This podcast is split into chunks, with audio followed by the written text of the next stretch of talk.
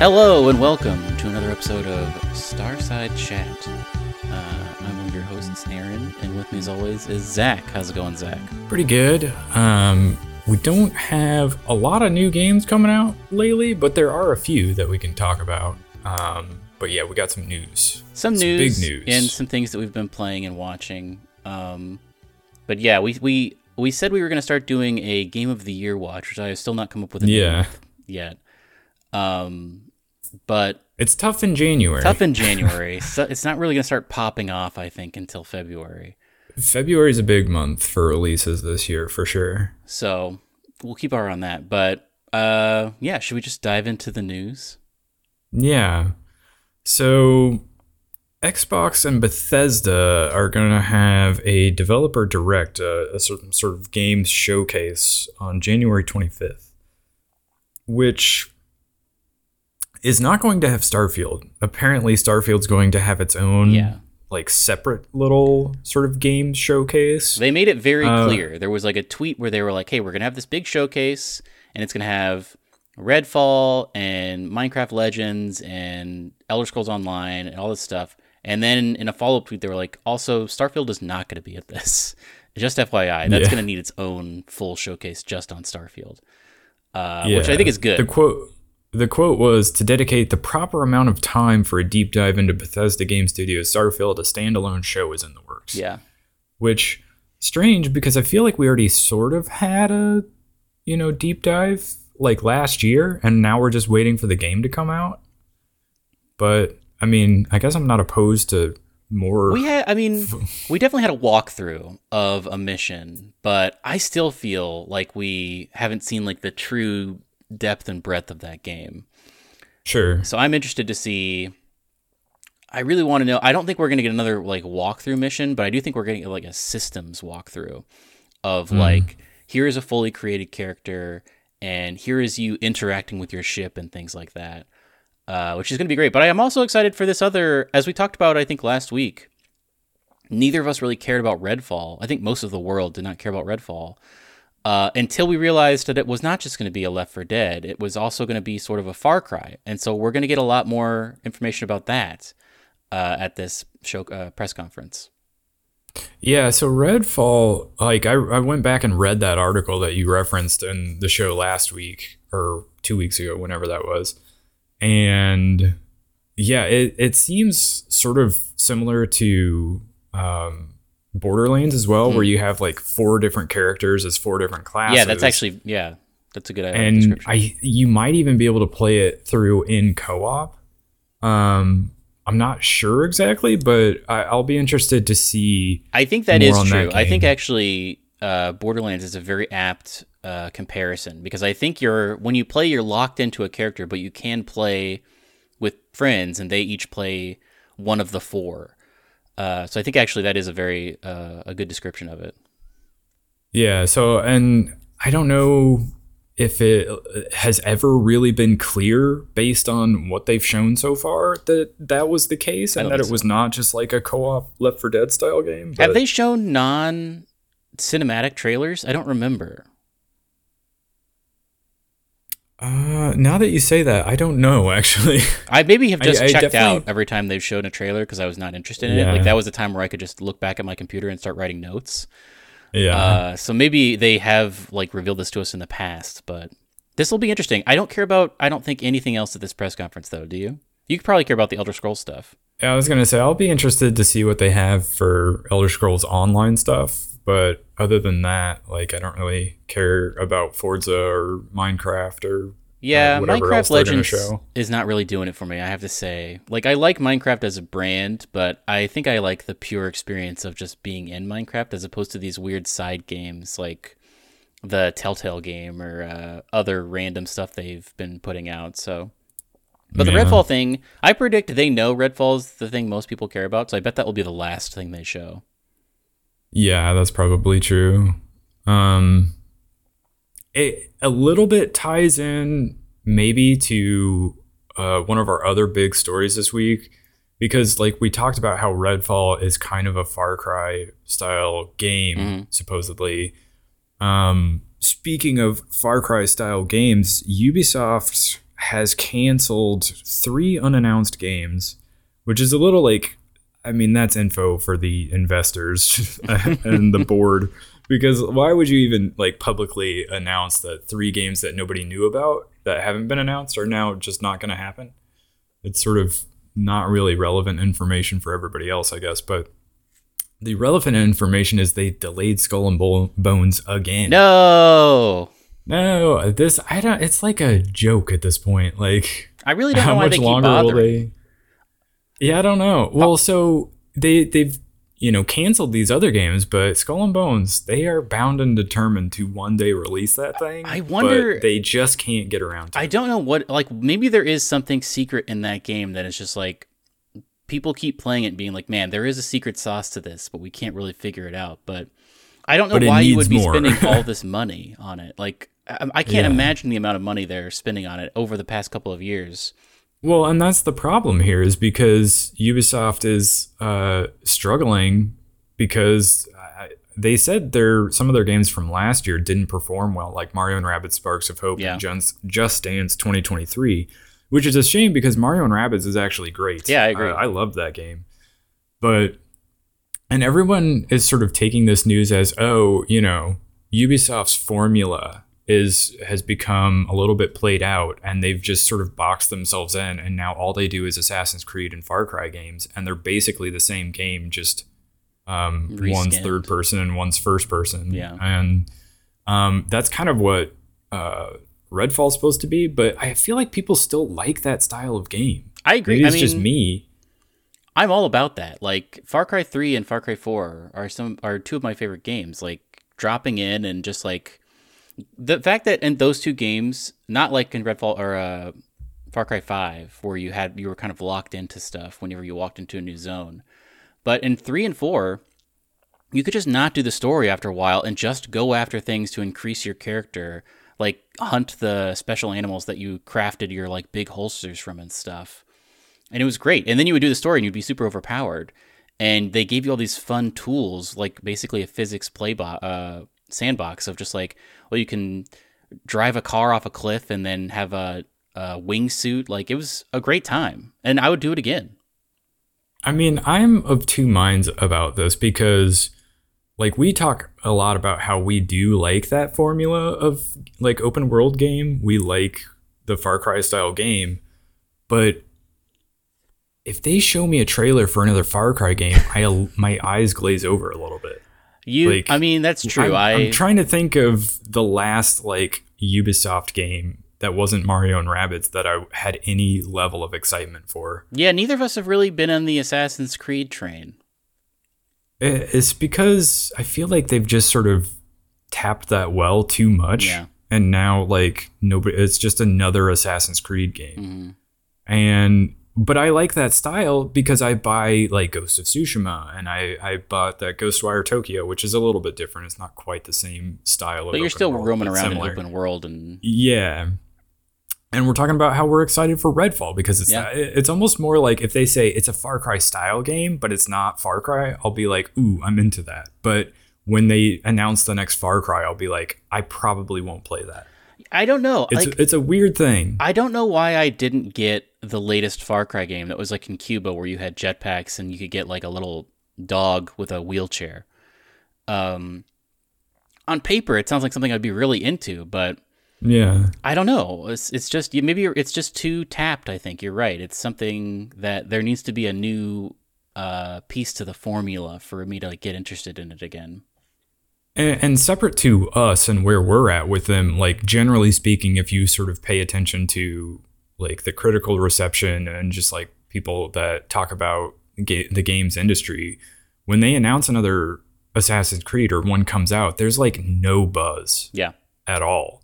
So, I mean, I guess it like Ubisoft is struggling because they've sort of tapped out their big franchises, and they're doing nothing with the Tom Clancy franchises. They've got those that they could work with. They've got like Splinter Cell and Ghost Recon and all of that stuff, and they've kind of not really done anything with those. I think there is something Splinter Cell in the works. Aren't they Are they? I mean, maybe it's one of the unannounced games they canceled. I don't know. I feel like I remember hearing about that, where they were either like remaking the original, or they were like, because I remember it was a big deal. They were replacing the voice of Sam Fisher with someone, but yeah. Now I don't. I vaguely remember that as well, but I couldn't tell you what that was, but that was a great. I mean, I played that one that had that great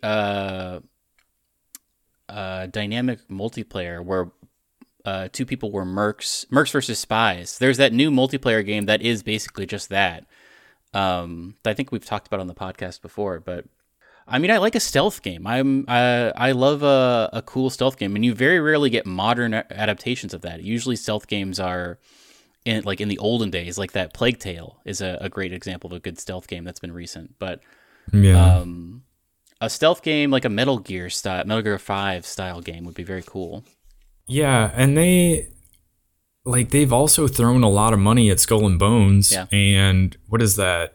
Beyond Good and Evil 2 that just nobody's heard of I don't know if that ever is coming. Yeah, there's been so many. I think there's been 5 E3s since we've heard anything about that. Yeah, it's been 5 years since they last talked about that game. I don't know. Supposedly it's still in the works somewhere, I guess. So they're throwing a lot of money at games like that. And it seems like nothing's happening with them, and they're canceling these other games, and they've got games that aren't doing as well as they thought. So it just seems like maybe management is really terrible at Ubisoft. And so I initially, when I saw this, I was like, ooh, somebody's going to swoop in and buy Ubisoft because they have all those big franchises. But also if they can't sell an Assassin's Creed anymore, does anyone want those franchises? I don't even know. Maybe they can work some magic and reboot them, or change something about them. I think part of it is also just they expanded too much. They have so many studios now. There's Ubisoft Montreal. There's the one in France, I think, and I think there's one in Texas, I want to say as well, maybe. And I think one in Seattle, I think. Because they were, for a while they were the hottest stuff. Everyone loved Assassin's Creed games, and they were pumping them out.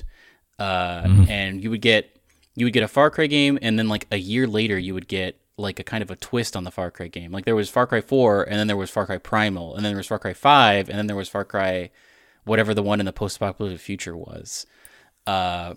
And it was a well-oiled machine, but unfortunately they were making things that no one cared about. And so now they're kind of floundering. Yeah, it's a weird place to be, and I don't know what's going to happen with them, but I also don't know what their sales are like. Maybe Assassin's Creed is doing fine, and it's just not really getting as much love from critics as I think people loved Ragnarok. They put so much content in that game. I feel like they were releasing content for that game. Yeah, Valhalla, yeah. Yeah, and that's another thing. I think and this speaks to a problem in the industry as a whole, and not just with Ubisoft, but we're in a weird state where games are taking longer and longer to make, and they're more and more expensive, and but the industry is also trying to move towards less crunch and being better for the employees. Yeah. And I'll put the word out there to all the developers everywhere. It's okay to make a game that's not 100+ hours. Yeah. Feel free to make a game that's 20-30 hours. You don't need to spend 10 years working on a game that's gonna take 80 to 150 hours to complete. You can, if the cost is too high and they're wanting to raise the price of games, and nobody wants that, and also it's taking people forever to make them and they keep having to delay them. People look at Assassin's Creed Valhalla, that's I don't know how long. Our friend was playing that game. He was 150 some hours in, and I don't even know that he had finished the main story. And it's just I look at that and go, I will never finish that game, so I'm not even going to bother buying it. So that said, though, I would not mind spending 150 hours in Starfield. Sure. Yeah, it's weird. It's almost so I found Ghostwire Tokyo to be refreshing because the main story of that game was 12 hours maybe. Mm. But if you wanted to do like 100% it and you wanted to like platinum it the way I did, I spent probably a solid like 40 hours or so in it. Yeah. So, I mean, it's a little also like the formula of Skyrim was great because there were like different quest lines. If you wanted to do just the main quest line, that wouldn't take too terribly long. That's true. But if you wanted to do everything, you'd spend a lot of time in that world. Mm-hmm. And so I think it's almost smarter to like break it up and have like multiple things. But even then, I like we get back to the point where the developers are having to spend like 7 to 10 years working on a game instead of the old like 3 to 4 years. Yeah, it takes an army now. Yeah, so I don't know. I feel like people want games that are shorter, and the developers are still trying to pump out these like enormous, extremely long games. Yeah. And I feel like I would be okay if they cut the development time and the overall length of the games in half, and you started working on that instead. But maybe that's just me. Let's talk about Stadia for a second. RIP Stadia. They did. Did you see that article about how they released their final game this week? Yeah, what was that? It was like a little snake game. Yeah, it's a little snake game that is for some reason being released this week, like 4 days before the whole service just goes offline. But I mean, they released it, so I don't know if it's free or if you have to pay for it. I thought I saw it was free to play. Yeah. But one last little hurrah with Stadia before the servers go offline for good. But not the controllers. The controllers. This is something people have been asking for even well before Stadia was inevitably going to shut down. Mm-hmm. People have been wanting them to enable like the Bluetooth on the controller so that you could use them on PC and maybe even like your consoles as like a normal Bluetooth controller. And Stadia is finally going to make it happen. Like, just before everything is shut down for good, they're going to provide you a way to enable the Bluetooth so you can use it like a normal controller.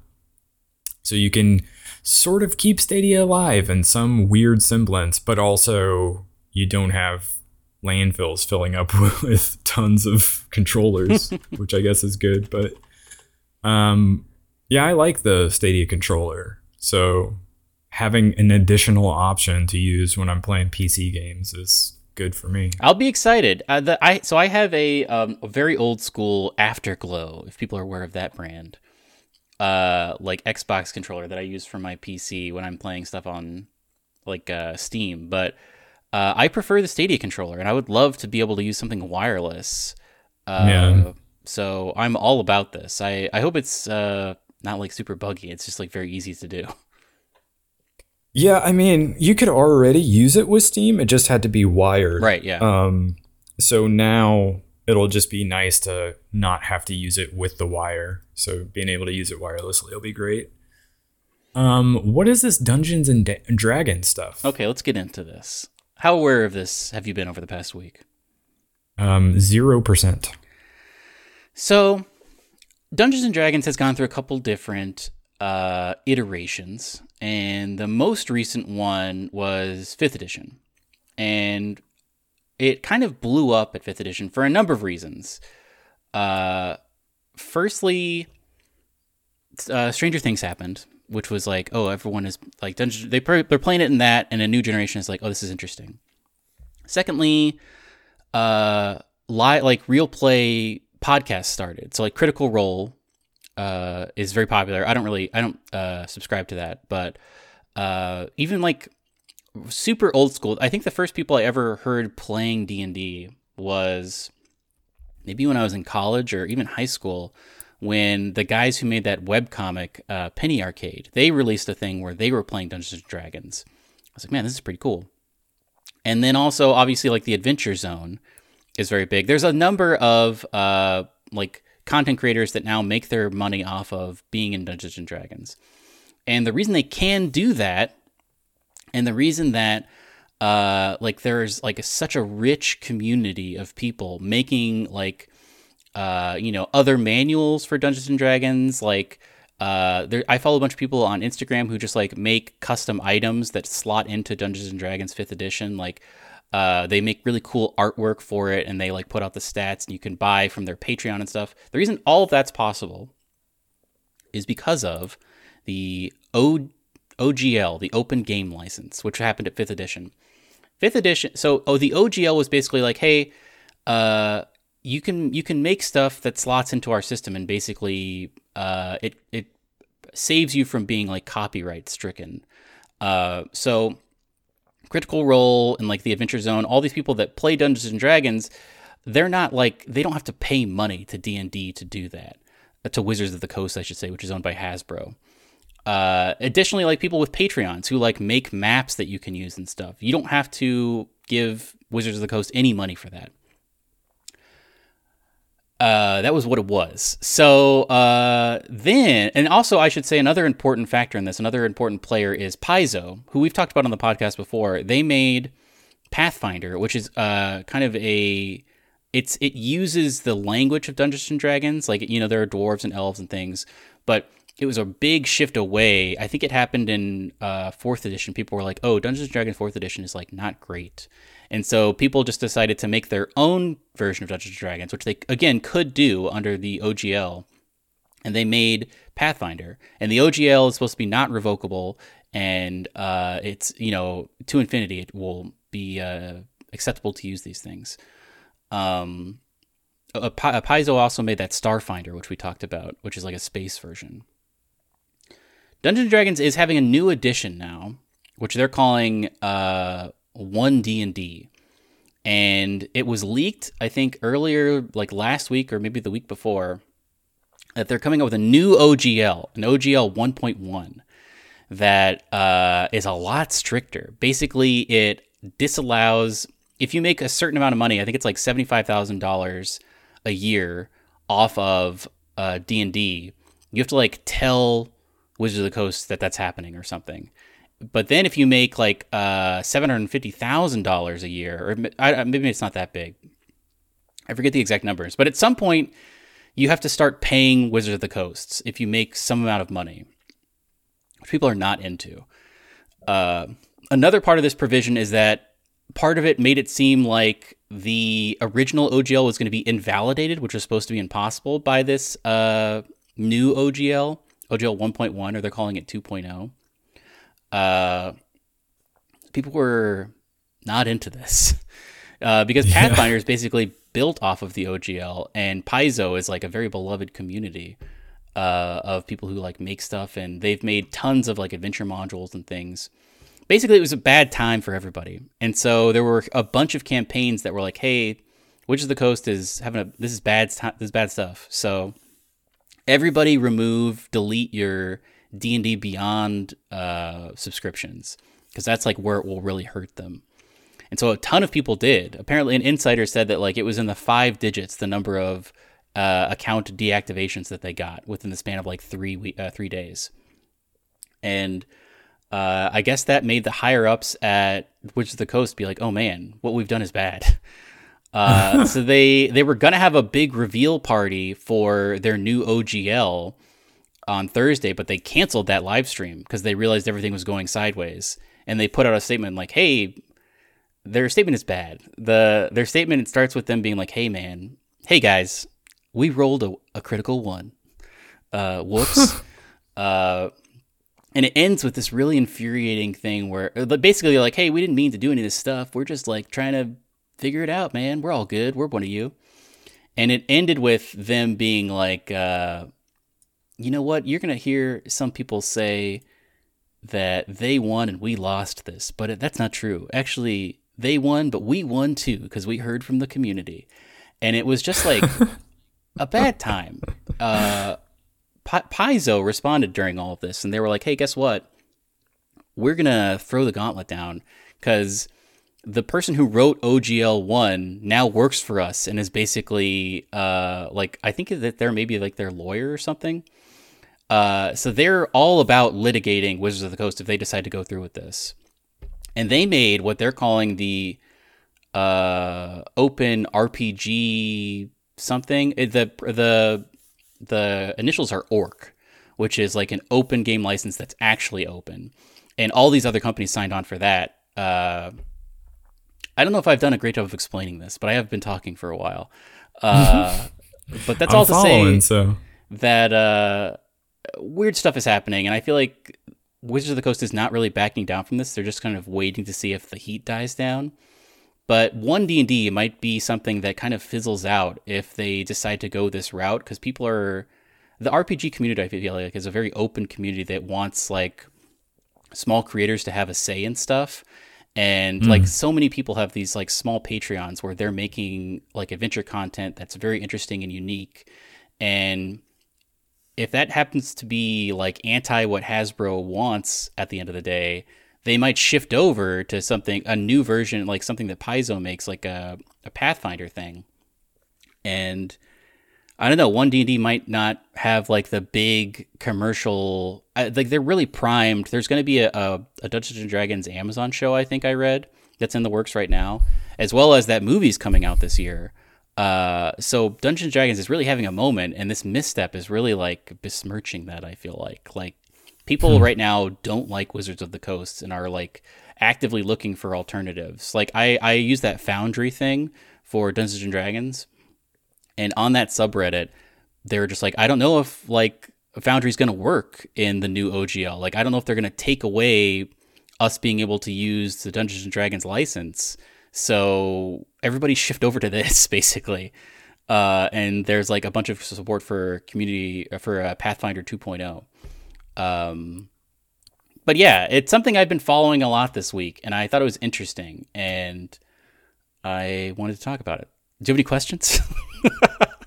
Well, I was going to say, I feel like, you know, they're not going to put up with it, and they, like, another thing will sort of rise from the ashes of this. And that's what the original Pathfinder was, a rising up from the ashes of 4th edition, or maybe 3rd edition, I don't remember, but...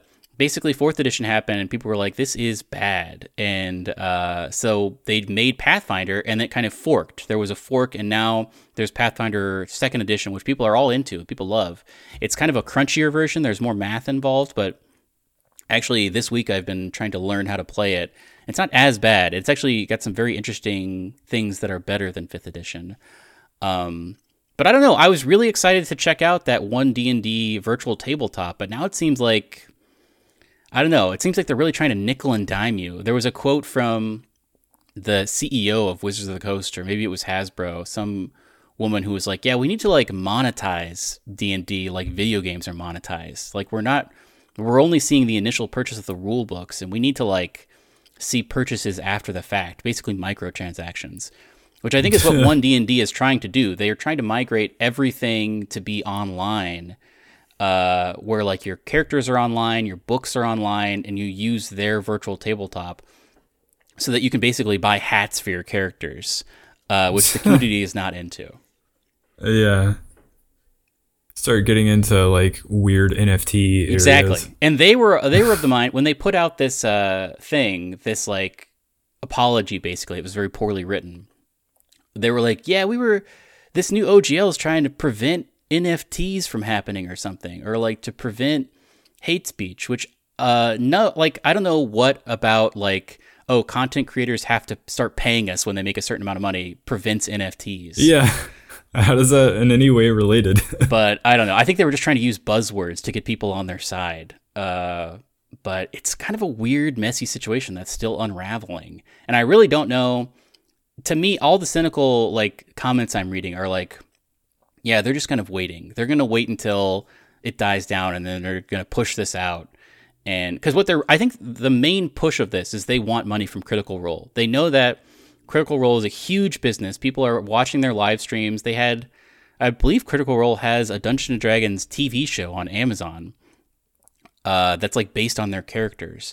And Wizards of the Coast is seeing none of that money. And they want to dip their hand into that. They want some money in their coffers for that, even though they're not doing anything with it. So I don't know. It's interesting. Like, it's something I wanted to talk about. Using our property, we should get a kickback for that. Exactly. Yeah.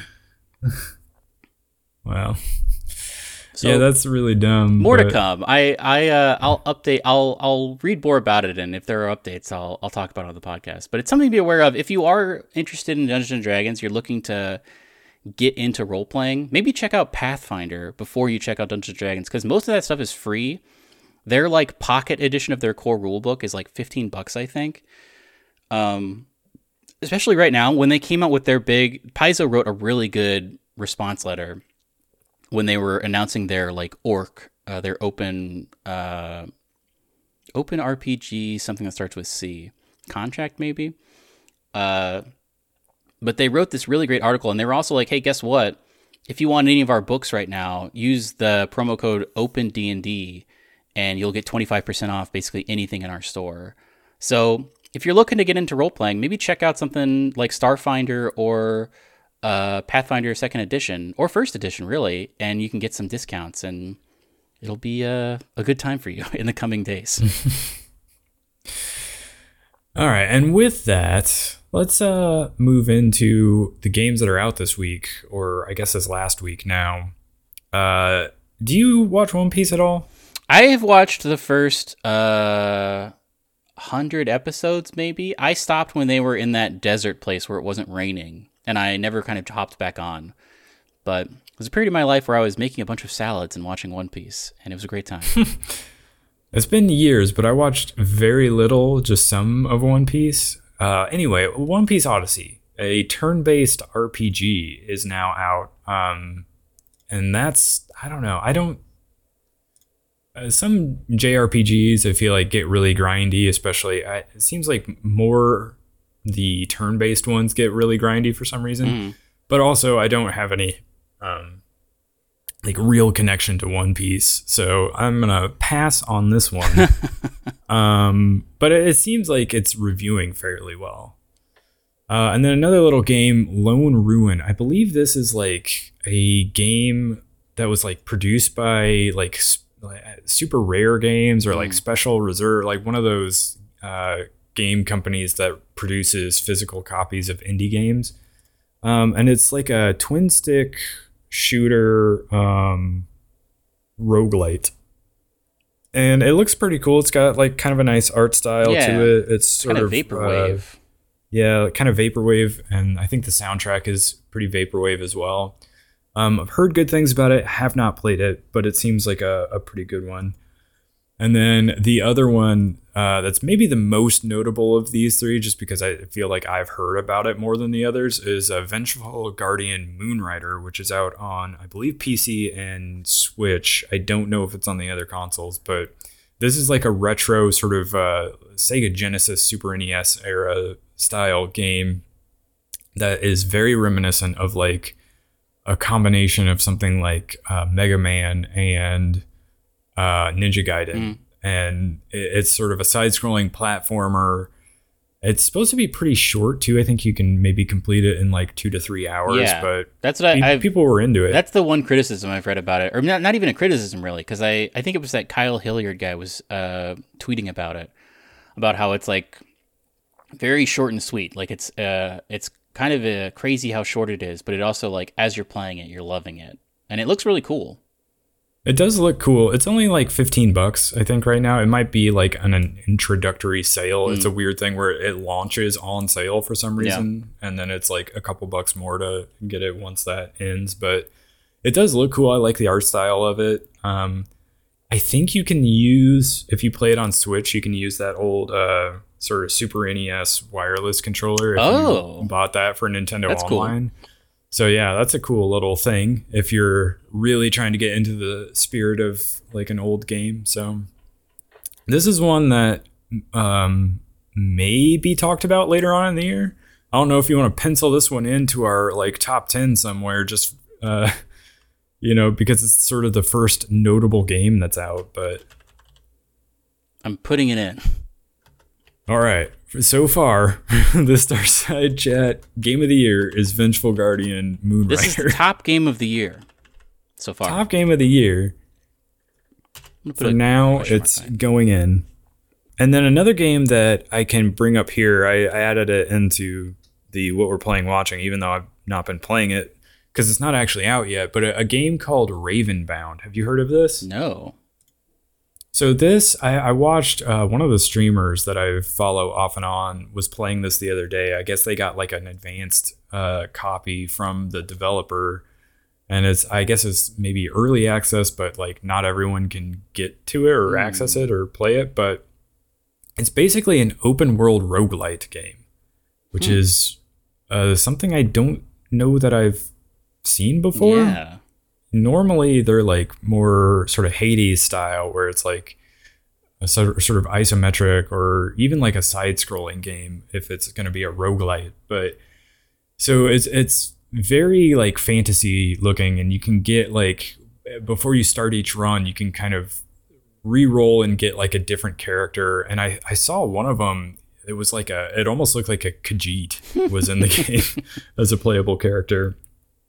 But they have like different stats and stuff. And then you select sort of which place in the world you want to jump in. And then you start out flying around. So basically you fly as a raven, and then you can land and do some combat and pick up some upgrades and like additional weapons and stuff like that. So you're sort of building up your character, and there are bosses to fight. And then you can go, I think there are different like areas you go to be able to fly again as a raven. Mm-hmm. You like interact with it, and it'll send you up into the sky as a raven. You can fly around. But I like the graphics of it. I think it looks pretty good. Yeah. It is coming to Steam, but I don't think they've said when.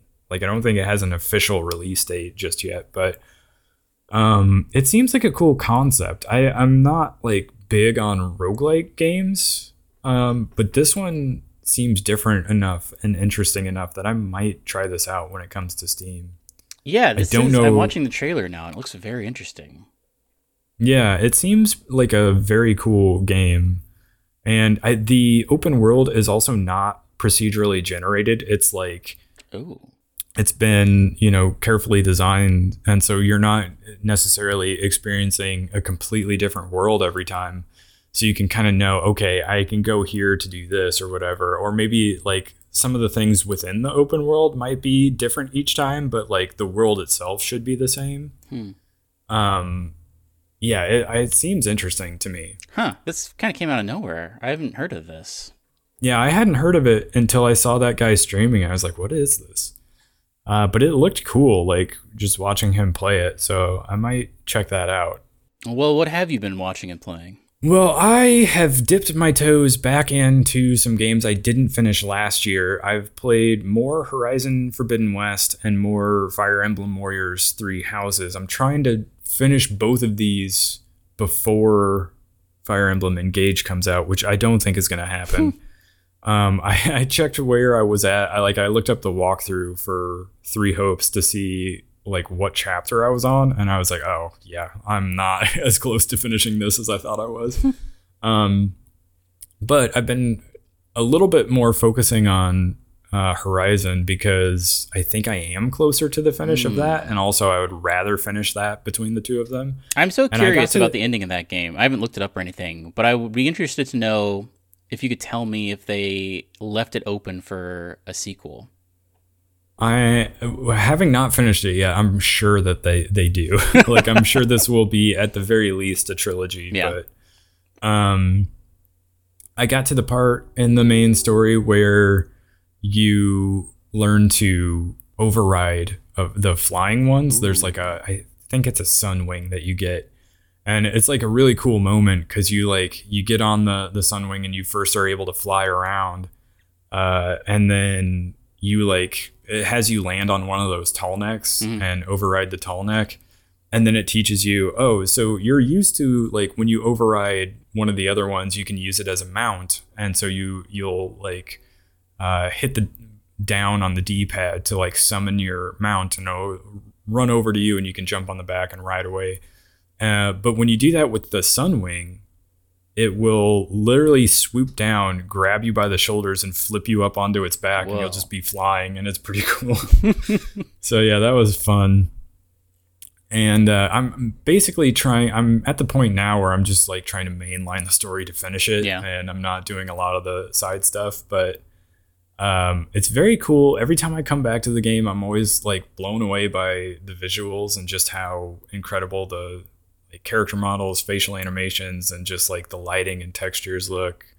It's like one of those games I've started taking a lot more screenshots of, especially like when it gets to like when you're higher up, you can, and you have like a crazy view, and also like when the sort of magic hour and the day happens and you get like those crazy colored skies and everything. It's like really beautiful to look at.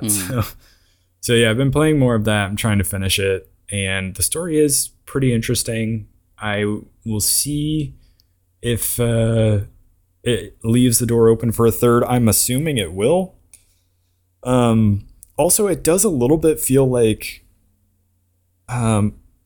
maybe not in so many words, but they are trying to do something vaguely similar to Mass Effect 2, where it was like, this one's about building your team. And so like you sort of have this like hub area that you keep going back to, and you talk to your different team members.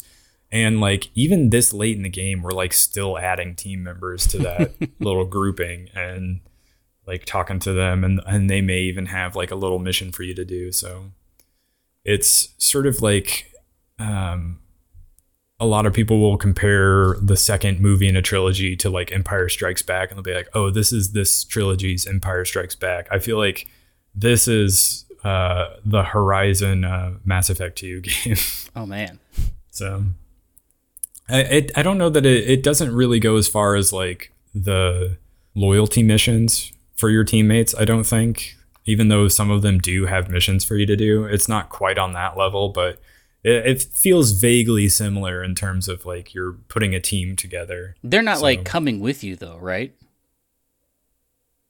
There are some missions where they're with you, but it's not like Mass Effect where you have like two squad members where you go out on a mission and you select the two that you want with you. No, but I also assume that there will be some missions later on where like you're still running around by yourself, but like the other characters are there.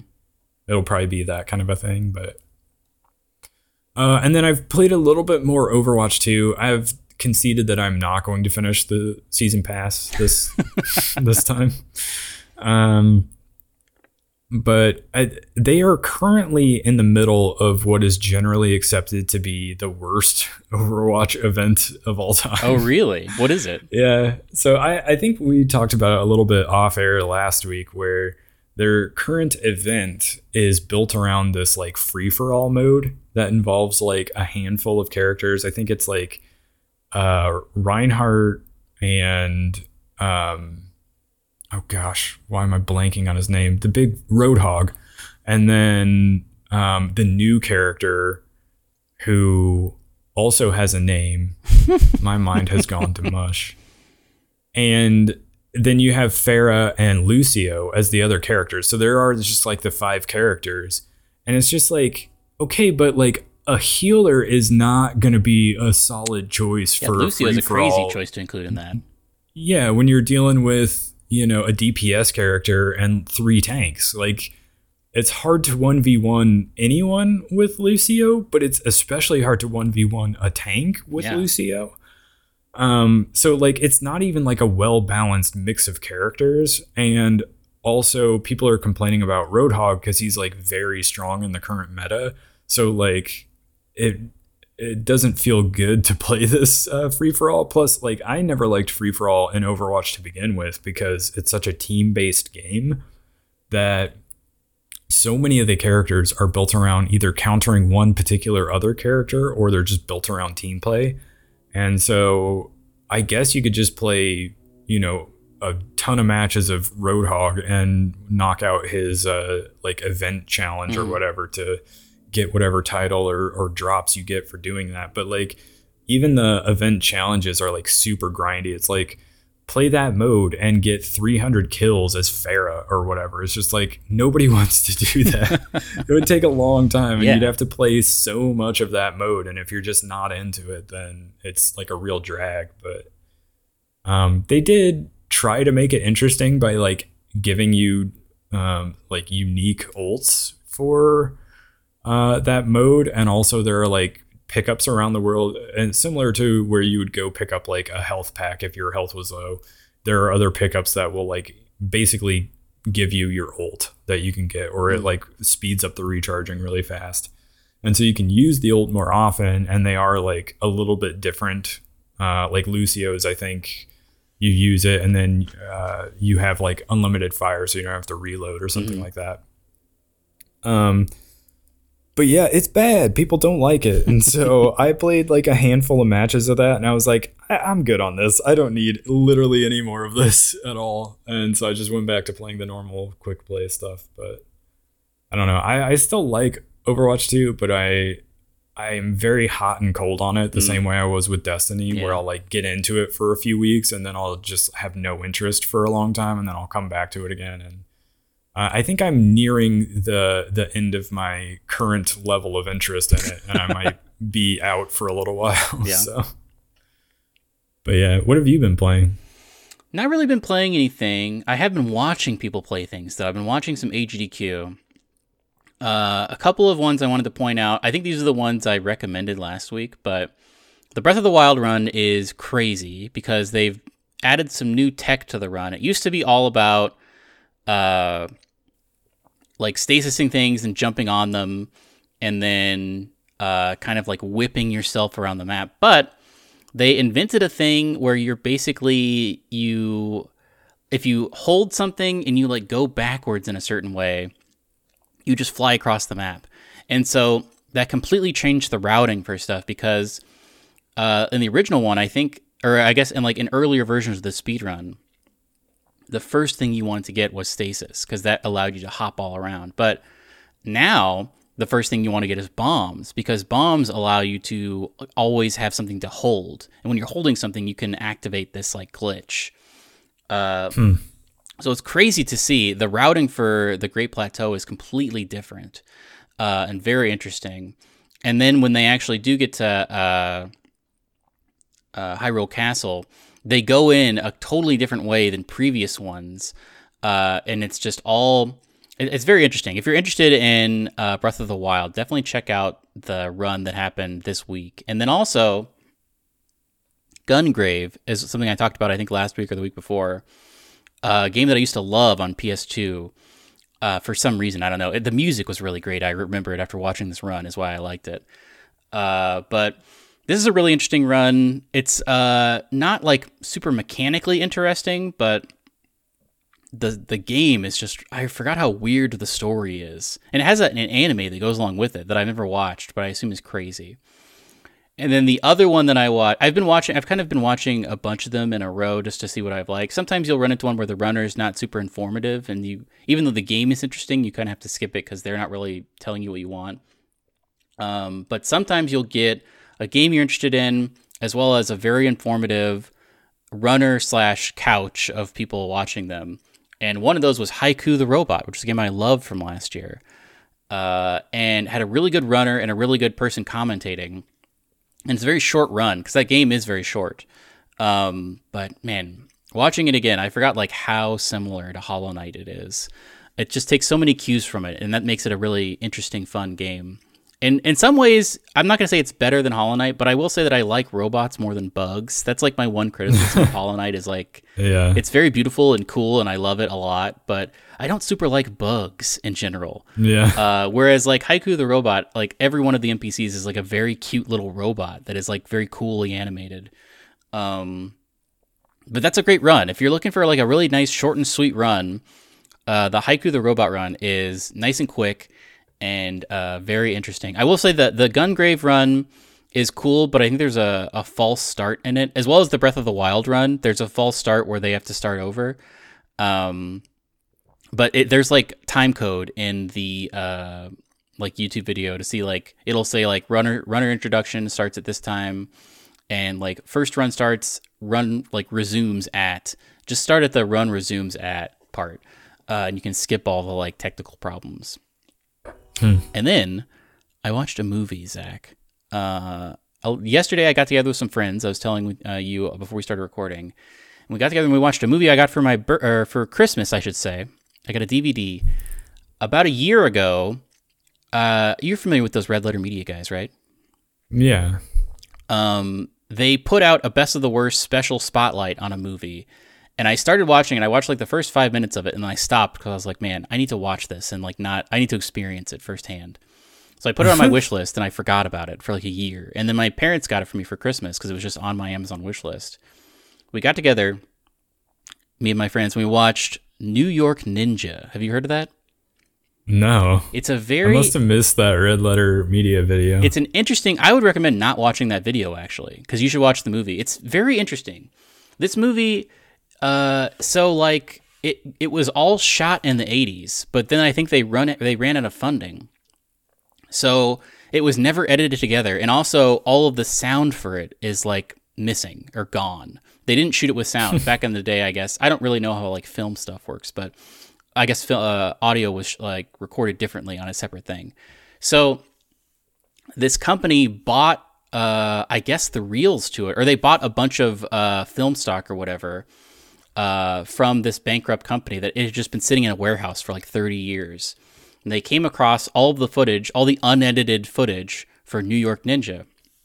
And they decided to edit it together and like re-record all the audio, which is a feat because watching this unedited would be insane. This movie, New York Ninja, is a crazy movie that goes a lot of really weird places, but it is, they did it. They found the story. A lot of times you can kind of read people's lips, so you kind of know what they're saying, but they found the story. They redubbed all of the audio to what they think people were saying. And now it's a feature-length movie that is maybe one of the best movies I've ever seen. Really? It's very good. I don't know if you can get it digitally. I have the Blu-ray of it now because I got it on Amazon, but... If you've seen it, or if you haven't seen it, I wouldn't recommend reading anything about it or watching like a review of it. I would just go watch it, and I would preferably do it with some people, because like it's kind of like a. Did you ever see Miami Connection? No. Miami Connection, I think, is a very good comparison where it is like Miami Connection was a movie similar to this one. The main character is like the star and the writer. And like the producer of it. And so they made a crazy kung fu movie back in like the 80s, and then no one heard about it for a long time. With Miami Connection, the reason it came back up is because like someone found like a fully completed version of it in, again, like a warehouse somewhere in like Austin. And so they started doing like midnight movies of it, and people were like, this is the most amazing thing we've ever seen. And so it got a resurgence, and they like put it out on Blu-ray, and now everybody's all about it. But both of these were kind of like hidden gems that like were made and produced in the 80s and then were forgotten for like 30 or 40 years or whatever. And now they're having this big resurgence. But both of those movies, I think, are wonderful classics that should be experienced. So this isn't my parting wisdom, but if you're interested, definitely you can rent Miami Connection on Google Play, I think. I don't know if you can do that for New York Ninja. But if you can't, I would recommend getting it on DVD because it's crazy, Zach. I think you would really like it. I'm looking it up now, and it looks like it's on Amazon. Yeah. I got the Blu-ray special edition on Amazon, which is... Oh, they are aware of it. You can add it to your watch list, but you can't actually watch it directly on Amazon, unfortunately. I hate when that happens, because you can search for stuff, and they're like, oh, yeah, this movie... Yeah, you can check this out. And then you click, and it's like currently unavailable. Oh, if you have a Showtime trial. Mm. That's lame. I gotta say, it's a hard recommendation for me. I would say a double feature, if you're getting together with some friends, an amazing double feature would be Miami Connection and then New York Ninja. And I actually don't know which one I like more because they're both so good. But both of them are just top-notch 80s movies that truly go insane places and have crazy acting in them. That's awesome. Yeah, I'm going to have to watch those for sure. What is your parting wisdom? I feel like, and I have no reason to believe this, but I feel like we're going to get some Hollow Knight Silksong news soon. What makes you say that? I don't know. I just have this vibe that, like, I feel like it's time. I mean, it's long past time, but... True. I don't know. On the Silksong subreddit, people are always speculating about release dates. And a lot of people are saying, you know, they're going to want to do something in February. I don't know why they came up with that. But they were like, oh, yeah, it's definitely going to be February. And so I feel like by the end of January, we might have a release date. And it could be in February. Oh, you know what it is? It's because I just bought... you told me about that Hollow Knight... Switch edition that you bought with that map, and I also just bought that, and so that's I think why I've got it on the brain. Well, so here's a crazy conspiracy theory. The January 25th game showcase from Xbox, what if the one more thing to that is Silksong with a release date? Now that would be crazy. I would love that. But I guess we'll see. I mean, they said, and more games, right? They didn't say just like these publishers. They were like, this is going to be a showcase of these specific publishers and also other things, right? I'm trying to find the exact wording because I don't remember that, but maybe they did. I'm pretty sure it ended with and more. That would be great. I feel like we're so close to it, Zach. I'm ramped up on it. So that would be my first...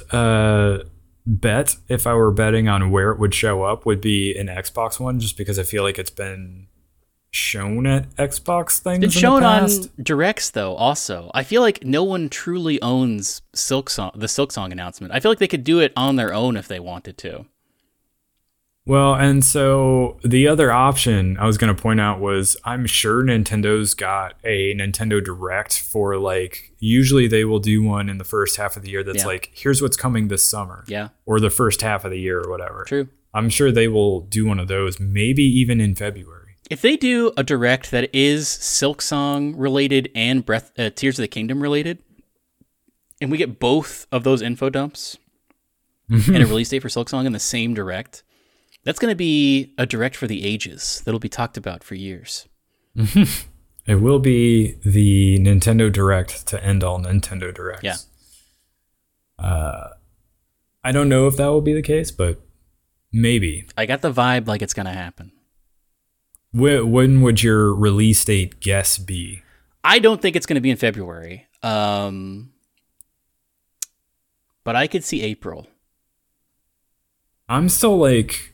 crossing my fingers that this Starfield thing, like they do their deep dive like shortly after this other one that they're gonna do, and then they're like, oh yeah, this is coming in March. Yeah, I think March is a very safe bet for Starfield, but they got to give us time to pre-order it. Like, I feel like they really need to get out of ahead of that and just be like, start buying it right now so they can have their record sales numbers. And so every day we go without them announcing pre-orders is a day where I feel like it's going to take longer to get there.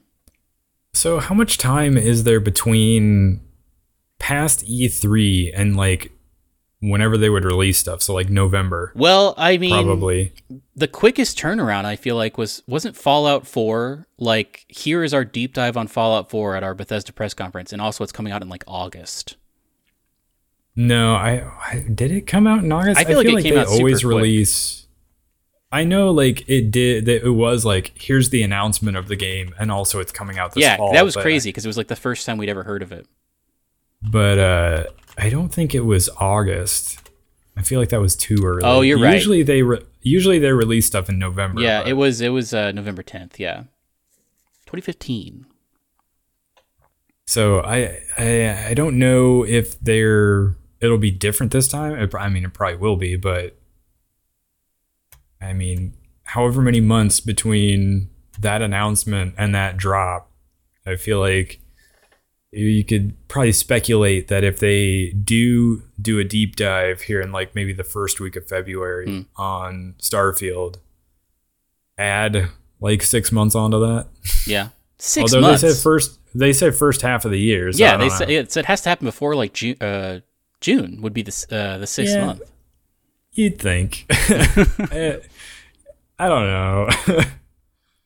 I feel like they're also a little bit trying to avoid Breath of the Wild. Yeah. Like, you don't want to release even within like a month after. It would hurt both of their bottom lines for sure. Yeah. But I mean, same thing for Silk Song. I mean, maybe they're, because they're an indie game, they're a little bit immune. I think it's more niche. Yeah, I think that it could release whenever. I mean, obviously they don't want to release on the day that Breath of the Wild comes out. That would hurt them the most probably. But I still, man, I think you asked me this question like last year at some point, but I still don't know if Breath of the Wild and Silk Song came out on the same day. I don't know which. I think I would do Silk Song first. Well, so let's go full chaos. Let's say Starfield, Tears of the Kingdom, and Silk Song all release on the same day. Which one are you going to first? I kind of would do Silk Song. I mean, well, I don't know. It's so hard to know because I have a deep desire to dive into the character builder for Starfield and like start creating my character and just to see how deep that is and to see the first. I mean, Bethesda does a great job of the like first like 5 hour tutorial, not even 5 hours, but like their tutorials are great. And they like, Todd Howard said there's like two like walking out the door moments, which I think we all assume are like walking out the door of the main of the first planet and then getting your starship and walking out into the whole solar system. Mm-hmm. And so I think that like, the first hours of Starfield are going to be very good. And so it's hard to deny that. But I also think that the entire experience of Silk Song is going to be great. Yeah. I mean, I don't want to shortchange Tears of the Kingdom because I think that'll be great and probably will end up being like the game of the year for the vast majority of people. But I do think I would probably start Starfield first. Yeah. It's hard. I mean, hopefully we don't have to make that Sophie's choice. Yeah. I mean, I am a little bit outlining an insane situation that will never actually happen. But you got to know you got to have answers to these questions. It's true. Just in case you're presented with complete chaos, how would you react? Yeah. And that'd be how I would do it. But my parting wisdom, I actually have a little bit of parting wisdom. I've been doing my spring cleaning in January, and I think there's like an Office line where they do that one time. They're like, you know what you don't have to do in the spring if you do your spring cleaning in January? Anything. And so I have like gone through my cabinets. I had some old dishes and mugs and stuff that like I have too many mugs. And so I boxed up a bunch of stuff and clothes and just old stuff that I have around, and I took it to Goodwill, got it out of the house, freed up some space, and it felt good to just like clear out some stuff. And so I recommend doing your spring cleaning in January. A great tip. And on that note, why don't you go ahead and follow us on all the things, Instagram, Twitter, YouTube at Starside Cafe. And we'll catch you on the next one. Goodbye.